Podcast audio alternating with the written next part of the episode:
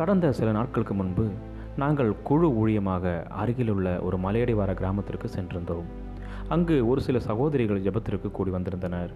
பாடல்களை பாடவும் வேத வசனத்தை தியானித்து அவர்களோடு கலந்து பேசி மகிமையாய் ஜெபத்தை நிறைவு செய்தோம்.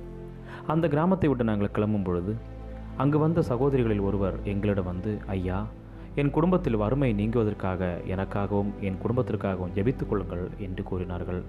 நாங்கள் ஜெபித்து முடித்தவுடனே அவர்கள் ஒரு சிறு காணிக்கை கொடுத்தார்கள்.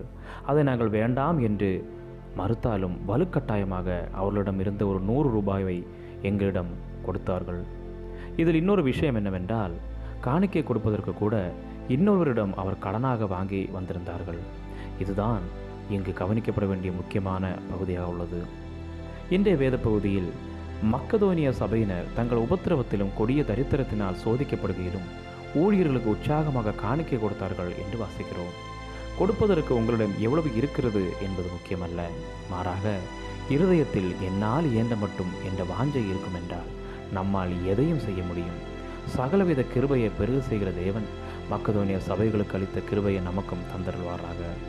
கிறிஸ்துவுக்குள் பிரியமானவர்களே இன்றைய தியான பகுதியில் முக்கியமானதொன்றை ஆண்டவர் நம்மோடு பேச விரும்புகிறார்.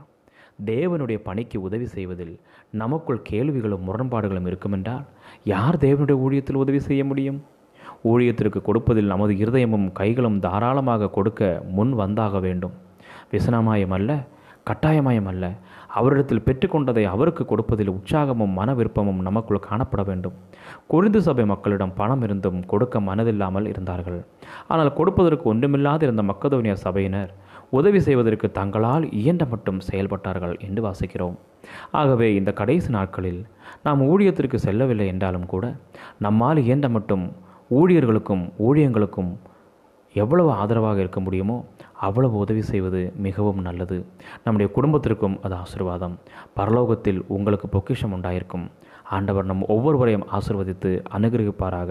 Amen amen God you all